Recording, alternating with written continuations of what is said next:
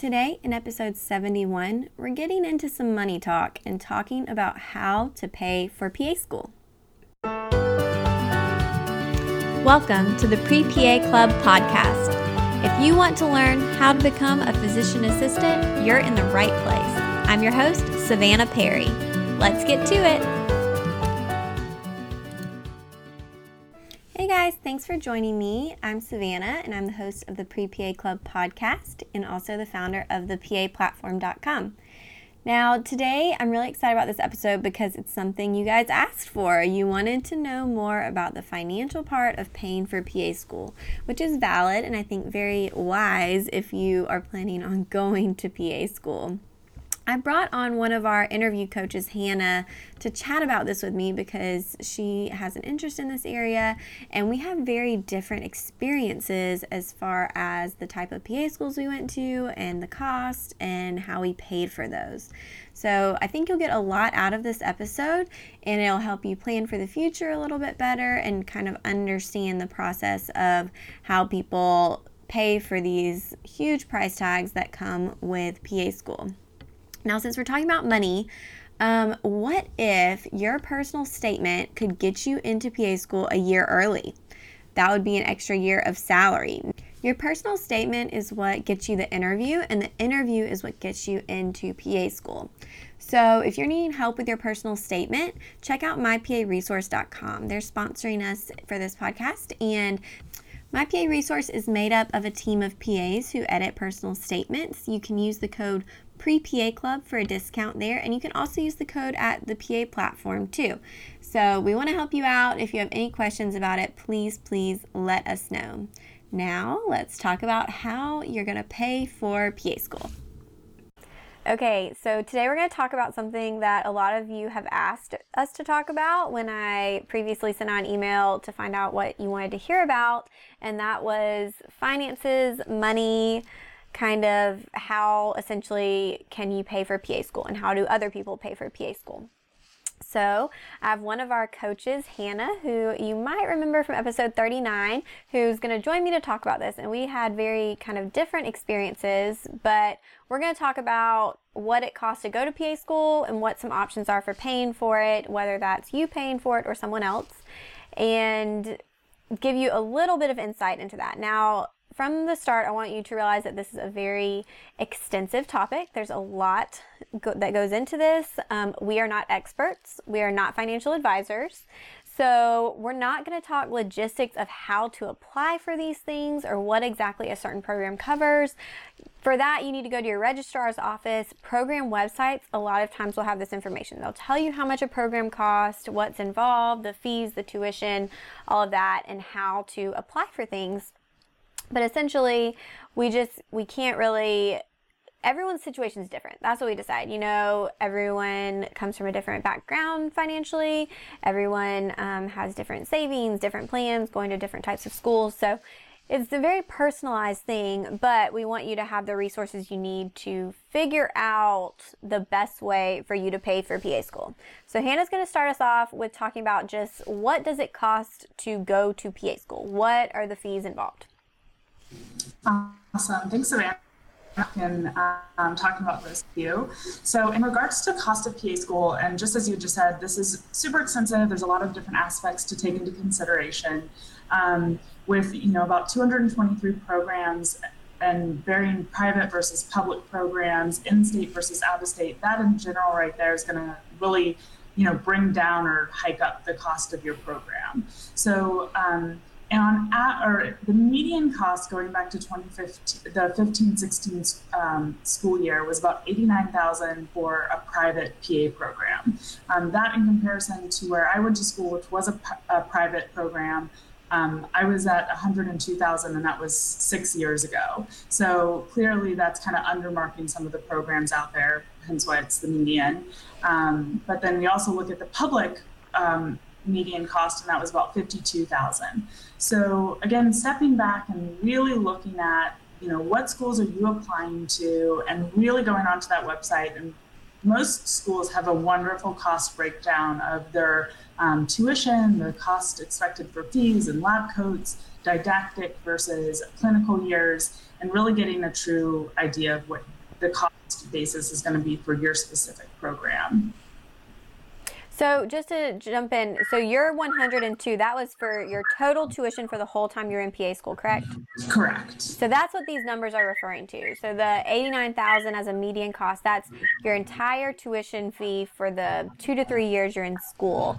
Um, and because schools are different lengths, you're going to have different amounts you owe each semester. In comparison to Hanna's private program, I went to a public in-state program as an in-state resident. My total tuition was around around $45,000 for my 27 month program. So that's a pretty big difference. Um, and it definitely makes a difference at the end, but hey, we're both PAs, so it's fine. That's another great point that you mentioned in regards to length of program. My program was a 26 month program. Um, but yeah, and definitely something else to consider is how long are you going to be at this program because that will definitely change the cost. Yeah, and I think also just for people who are maybe in the process right now of deciding what school to go to, I think cost should be a factor. I don't think it should be the only factor because you should choose somewhere where you're going to be happy but also think about when you would start school, especially going into application season. You know, if you're able to start a program in January compared to September, I mean, you're going to potentially graduate earlier, and especially if it's a shorter program, that could essentially give you eight extra months of income, you know? And so you've got to weigh that because it might make it more financially sensible to go with the program that starts sooner if you're just looking at the cost of everything. Okay, so I thought this was interesting. The PAEA did a survey in 2015 of students starting PA school, and one question was, What do you expect your total debt from PA school to be? Not including personal debt, just from PA school. Um, 21.9% said they expected 100 to 125,000. 20.8% said 75 to 100,000, and 14.5% said 50 to 75,000. So that's a pretty good spread. Um, and a lot of money. And and I know it sounds like a lot of money. Um, and just to mention, you know, coming out of out of school right now, the average salary for a new grad PA is around seventy five to eighty thousand. There are a lot of factors that go into that. You know, where you live, cost of living, and specialty, and all of that. So that's again an average, but. Um, yeah, just to give a little kind of insight into what you're coming out expecting your debt to be and also what you can come out expecting to make as a PA. So let's talk in-state versus out-of-state. So I chose in-state and, and the cost was part of it. You know, I that price tag looked a lot better than another program I was considering that was four times as expensive when it came to tuition. Um, and when I looked at living costs and all of that. You know, and so one question now, what was your choice in kind of in state versus out of state? So I knew that I wanted to go out of state. There was a big push for me to stay in. So I grew up in Georgia from, you know, yeah. uh, Atlanta. Um, there was a big push for me to stay in state, but I've always wanted to go out of state. And I made that decision applying to graduate schools. I picked programs specifically out of state. Um, and one of my biggest regrets was not taking the finance into a bigger process and not really having a full grasp of how the varying costs of the PA schools. And I didn't realize that much further into my application process. Um, and ultimately didn't end up taking that into consideration with my school choice and I'm paying that off now. yeah. So, and I think a lot of people are at this point just so, I don't want to say desperate, but they just want to get in so badly that they kind of don't look at that. And it's, it's okay. I mean, I think eh, it shouldn't, like I said, be the biggest deciding factor, but it should play a role. So, one question we got in the Pre PA Club Facebook group is can you switch from out of state to in state? So, if you apply to a school that has a cheaper option for in-state residents, can you technically become a resident?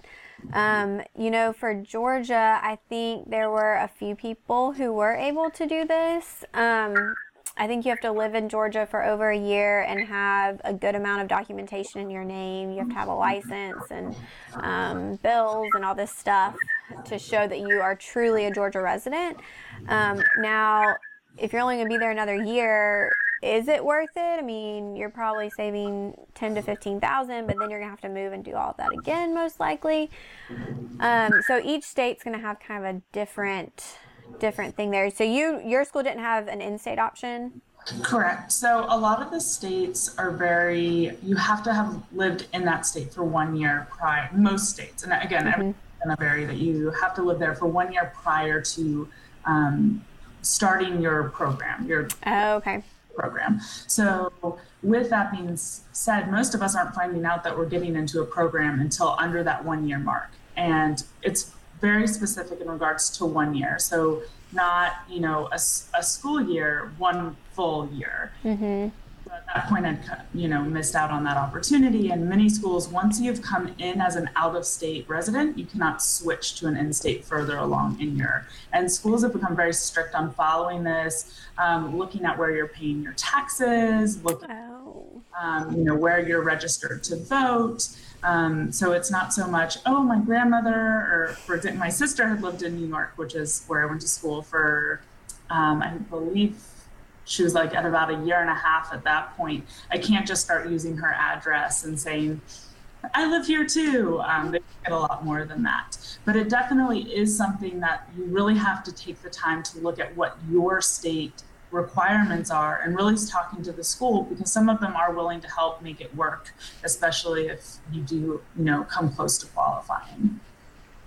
Yeah, no, and I think that again is something to look at. And just from an application standpoint, if you're applying to schools, because you know that process is expensive too. That's a whole another episode. But um, I mean, if you are applying to schools, I strongly discourage applying to in state programs if you are not a resident of that state and or mm-hmm. if you don't have an extremely competitive application. You know, some of these schools they accept 90% in-state residents. So my school, we had 44 people and it mm-hmm. was 90% in-state residents. Like we had I think 4 or 5 people who were out of state. And that wasn't something that was like negotiable. They had a certain number of spots because they got public funding.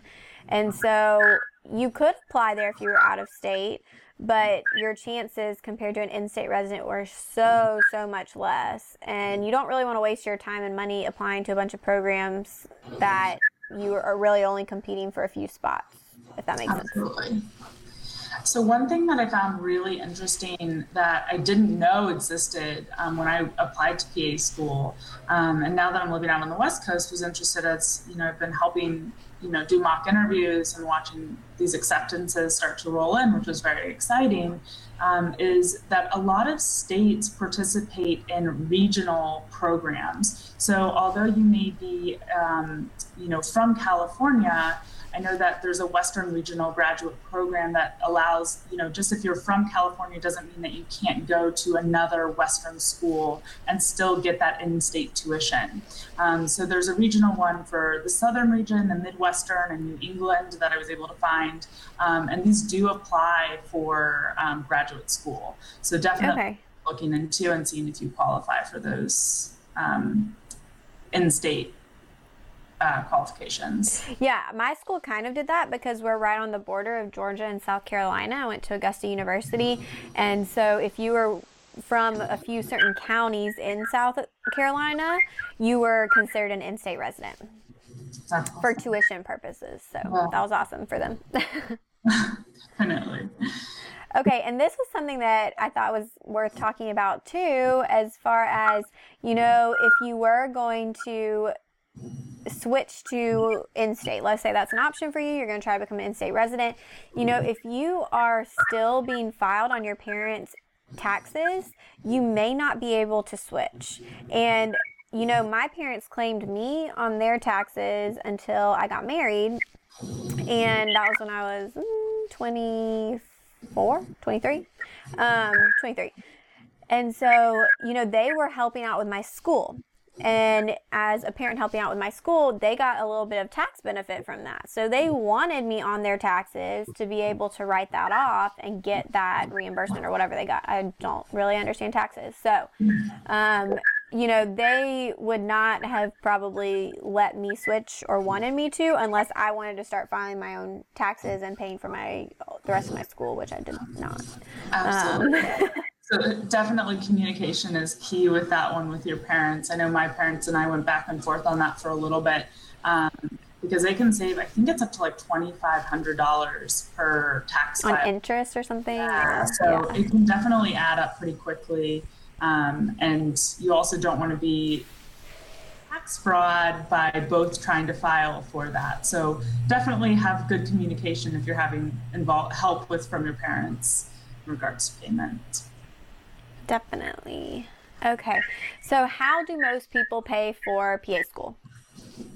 So, with um, the number one, you know, starting off right off the bat, you need to apply for FAFSA. So, for FAFSA, that's your federal aid for for students across the board.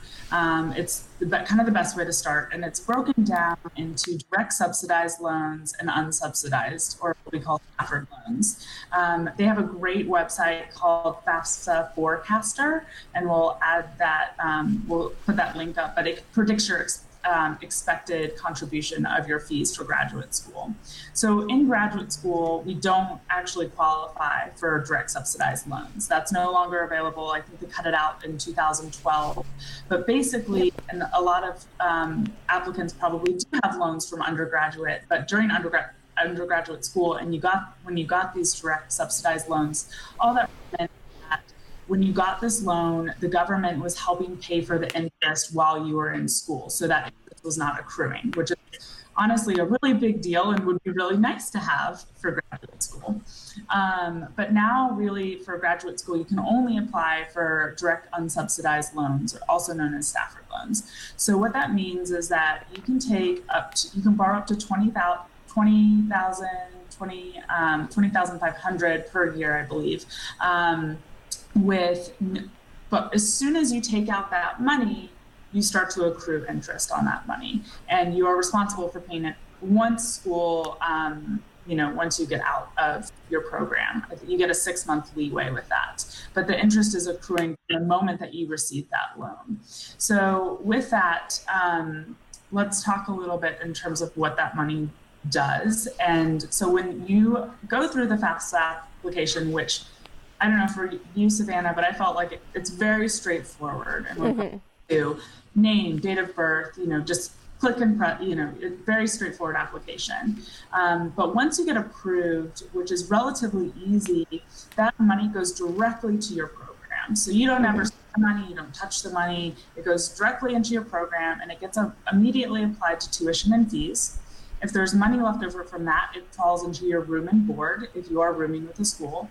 And then after that, they reach out to you for permission to put it towards other charges that may come with the program.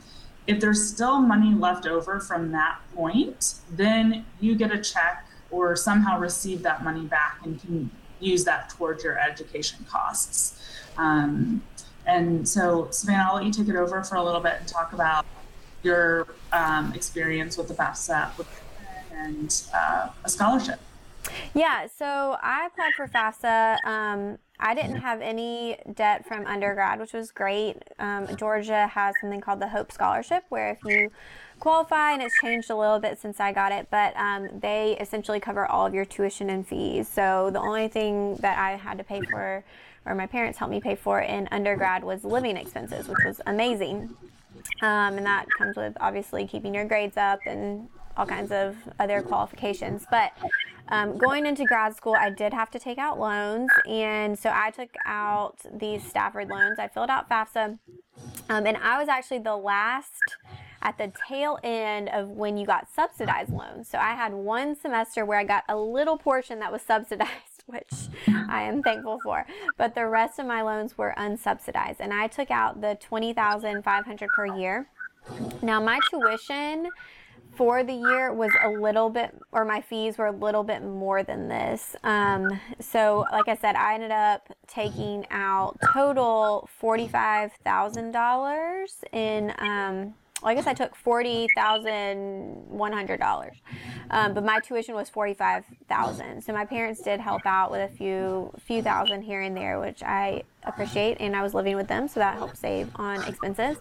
Um, and so these loans did end up getting interest right away. Now, you put the current rate here, which is 6.6. That is a very high interest rate, just FYI. Um, I think mine was around that. You know, my supervising physician talks about her loans from medical school, and her percentage was like 1%. It's so, so low, and it has changed so much since then. Um, now, I'll talk a little bit about my experience with FAFSA because when I applied, I was awarded a scholarship randomly, and I didn't know that. I was applying for scholarships, but some of them do pull your information from FAFSA. So I, about a semester into PA school, got a check in the mail for $1,500 and a little letter saying I was part of this Letty Pate Whitehead scholarship. A few other people in my class got it, but I received those checks, I think, three times during school, which was crazy. And it was just out of nowhere. I mean, it's it's one of those things where you get the check in the mail and you kind of question it. Is this real? Is this a scam? What is this? And so when I looked it up, it was a real thing. And it's a special scholarship for women in the southeast who are pursuing medical degrees, and um, so that was awesome. It was that helped out a ton with my fees um, and just kind of extra extra expenses here and there. I mean, you've got to pay for equipment and all kinds of things, but that was that was really cool. Um, so luckily for me, I didn't have to take out any additional loans. But just to clear things up, by the way, the way that most people pay for PA school is loans and and that's okay. I mean, I would say there are a few extremely lucky people who maybe their parents can help them out completely, or um, they were able to save a ton of money. But for the most part, everyone's going to have loans. Would you agree? Absolutely, and I think one, you know, kind of the the bright light at the end of the tunnel is that we're going into a career where we should be making money to pay back those loans. Mm-hmm that's incredibly rewarding and exciting because a lot of people do not have necessarily that guarantee um, when they get out of graduate school. Um, so I, I, do think that it's, you know, and most people have already made this decision that it is an investment that is worth making. Um, but it definitely, you really have to make sure that you're ready for that jump because it is a lot of money. And if you're not going to follow through on it, you don't want even that first 20 grand of debt sitting on you uh, if you don't make through. So well, and I mentioned at the beginning before we started that um, when I got my loan, so I was just getting my loan money. It went straight to my tuition and fees. I never saw a penny of that. Um, I did not check my interest before or throughout school. Like I just didn't want to know. I didn't want to look. I, I knew it was accruing interest, but I was like, I'm not gonna look. Um, so towards the end of school, I finally looked, and by the time I graduated, that 40 40,000 ish had turned into 75,000 that I owed. Um, and that that was a little shocking to me, but um, yeah, it it's what it is what it is, you know? Yeah. You just that you knew that. So it definitely stings, but motivation to get that job. get that Oh yeah, I went to work right away. I was like, no vacations here. Like, put me to work. You're like mm, hospital job. I think three months to start. No, thank you. Yeah, I, I, need to work now. Um, let's see. So, um, one question was how do you how do you know what to do? Like, how do you know how to get these loans? How do you know how to pay for this stuff? Is is this something the schools help with? So, out to the financial aid office. Um, they're definitely going to point you in the direction of FAFSA first and to actually apply, um, but they may also be aware of certain scholarships. It really depends on how involved the financial aid process, um, you know, section of your school is involved in the graduate program. I felt where I went to school, it was not as involved as it was in the undergrad program because we had a massive undergrad program. Um, but you're really able to find some of that assistance online, and they can definitely at least point you in the right direction. And I think it's a great place to start. How about you? How did you feel with that? Um, I felt like our school was very helpful, and I mean, the first thing they tell you to do is fill out FAFSA. I mean, they kind of tell you that, and then they give you a little bit of direction as far as loans after that. Um, what? So, in your mind, and I don't know what you had to take out. What would what would be the next step after you've gotten your Stafford loans? They've paid for your tuition and fees, but now how are you going to pay for living expenses? The rest of it, absolutely. Yeah. So, um, and definitely with the cost of my program, the 20 not carry through my full my full fees. Um, so that's when I started to look at grad plus loans, and those loans will they are at a higher interest rate. Um, they are at a higher fee. I believe the interest rate is about I think it's 7.12. Don't quote me on that. I'll have to double check it. Um, so it's it is still high, but it's not 12, 13 percent, which you may see with some of your private loans. And this is going to change year to year. But with the um, with the grad uh, plus loans, they will cover for the rest of your fees for your program, minus, of course, they take a look at what other um, loans you've already received and subtract that from what they will finally give you. Um, and so that can be used towards. So, for example, I was living in New York, paying for um, a studio apartment in Manhattan, um, not cheap. Uh, my sister mm. Actually shared the studio apartment for a little while because of expenses and really just did whatever we could to get the costs down. But um, you know, those fees went towards that and for food and um, those coffees that I probably should have cut out a little bit more, but definitely just surviving PA school. Yeah, I mean, so when people ask, you know, how much to take out in loans, you know, you you in my mind you want to take out the most minimal amount possible and and everyone's gonna be a little bit different in their kind of thoughts on this because um, I definitely had people in my class who ate out every single meal, and I knew that they were living on loans. And then after school, usually they were the first ones to go buy a brand new car. Um, and so you have to make your own, I think, financial decisions. Um, but you want to make sure you have enough money to live on too. Yep that's and i think you just kind of have to learn semester through semester i know that you know, just some of my really close friends in PA school, we talked about this a lot and was like, how much are you taking out? And do you feel like this, you know, calculating our rent and our expenses? Um, I think it should be an open conversation because it you know, it is the same cost to attend this program across the board.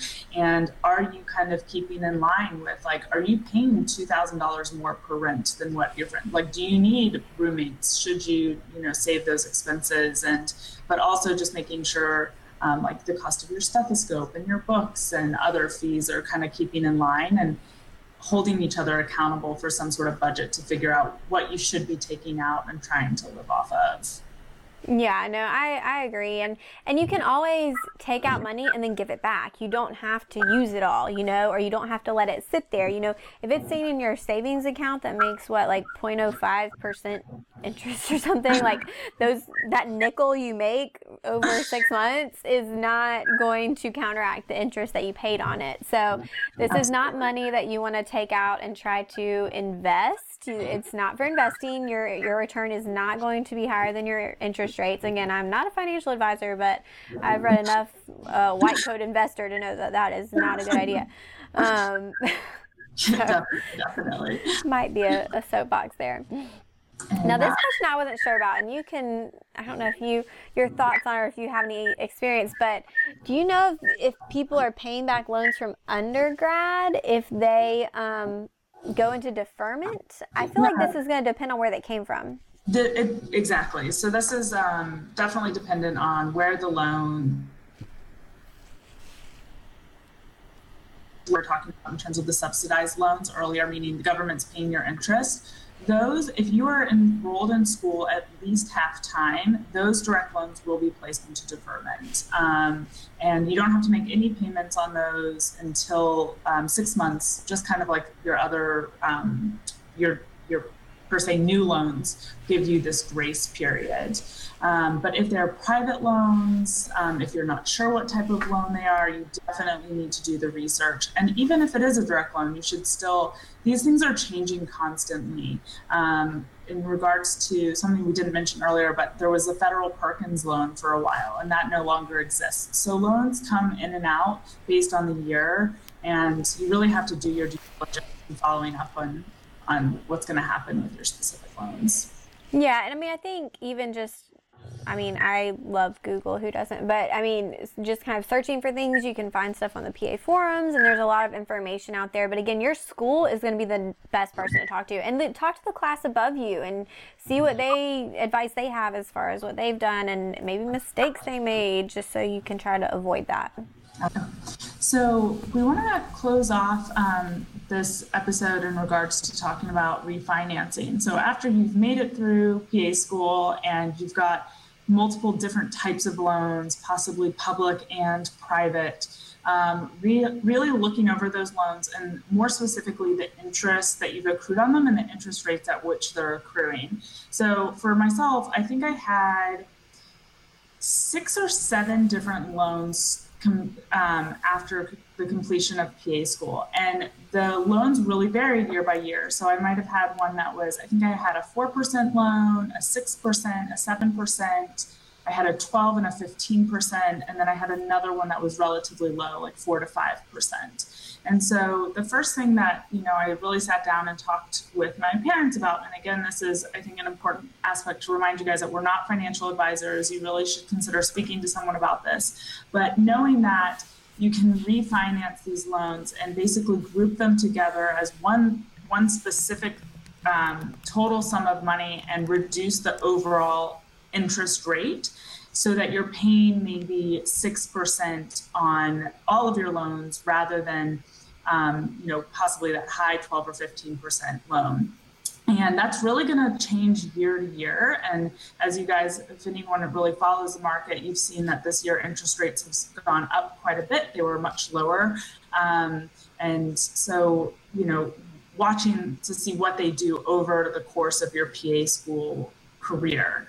But with that, SoFi is one of the refinancing, and there's Earnest and Com, um, CommonBond. There's many out there, but a lot of these specific programs or um, you know businesses they look at graduate students who are coming out of programs that they know are going to make a good salary and the reason why that they aim their businesses towards us is because they know if you're making a good salary you should be able to pay off your debt that you shouldn't um, you know become bankrupt and you know go out on your loans. So with that they're really willing to work with you and set a low interest rate in comparison to what you've been sitting on for the past let's say 26 27 months. Um, so it's definitely something to you know look at multiple of these different um, options and companies to see what the lowest possible interest rate you can get um, so that you can ultimately start paying off these loans and with that paying off as little interest as possible. Yeah, and I mean, so I only had federal loans, so I was not able to refinance. I kind of looked into it, um, and with some of the kind of repayment or federal programs, if you do end up refinancing your loans, um, they kind of lose eligibility for some of that. So you really have to look at it, think about it, talk to someone who knows what they're talking about, like a financial advisor, before you decide to do that. Um, and I have heard really good things about the the SoFi, Sophie, I don't know how you say it, um, about that one. um, anyway, so another thing that people sometimes talk about is, um, and this is just a way to pay back your loans afterwards, is will jobs pay for your loans? You know, is there a way for a school or not a school, but actually your employer, your supervising physician to pay back your loans or help you out with those. And you know, it's it's not out of the question. I've heard of it happening. In my mind, you never know until you ask. And so when you're in your contract negotiations, why not throw it out there, you know, see if there's options for some loan repayment. Um, usually the way I've heard it working is, you know, if you're there for a year, you get a certain amount or 2 years or 3 years um, that goes straight towards your loans, um, or it's given as a bonus for your loans essentially. So that's something to think about. It does it happen that often? I don't think so. Um, didn't happen for me, but you know, why not ask? You never know. So anyway, um, well, I think that wraps it up for this part. We'll kind of definitely have to go into more details about money stuff because a little bit more involved than we even anticipated. But um, I think it's good to talk about it, and I think it's kind of good to get it all out there. Absolutely. Thanks for having me.